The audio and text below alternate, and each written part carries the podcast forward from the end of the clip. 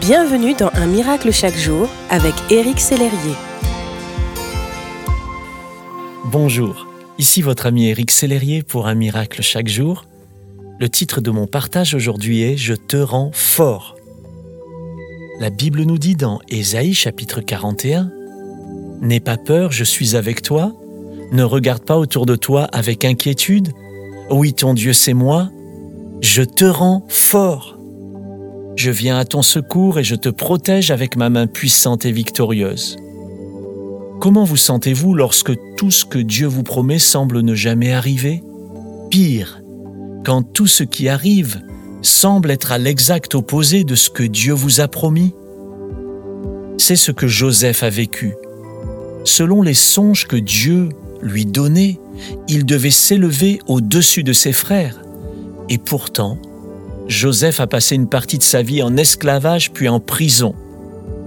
Mais c'est justement en ces circonstances précises que Dieu a achevé de former Joseph à devenir vice-roi d'Égypte. Mon ami, votre prison peut devenir la porte par laquelle Dieu vous fera entrer dans votre destinée. La faiblesse d'une personne est une opportunité pour Dieu de montrer sa force. Nos faiblesses sont le creuset dans lequel sa force peut se manifester. C'est un point sur lequel je reviens souvent dans Connexion divine, mon premier livre. Et nos limites sont souvent une opportunité pour le Seigneur d'étendre sa grandeur.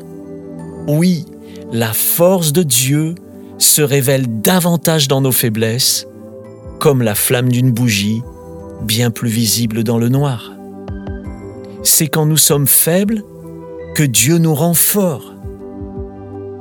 Comment et avec quels outils En voici quelques-uns.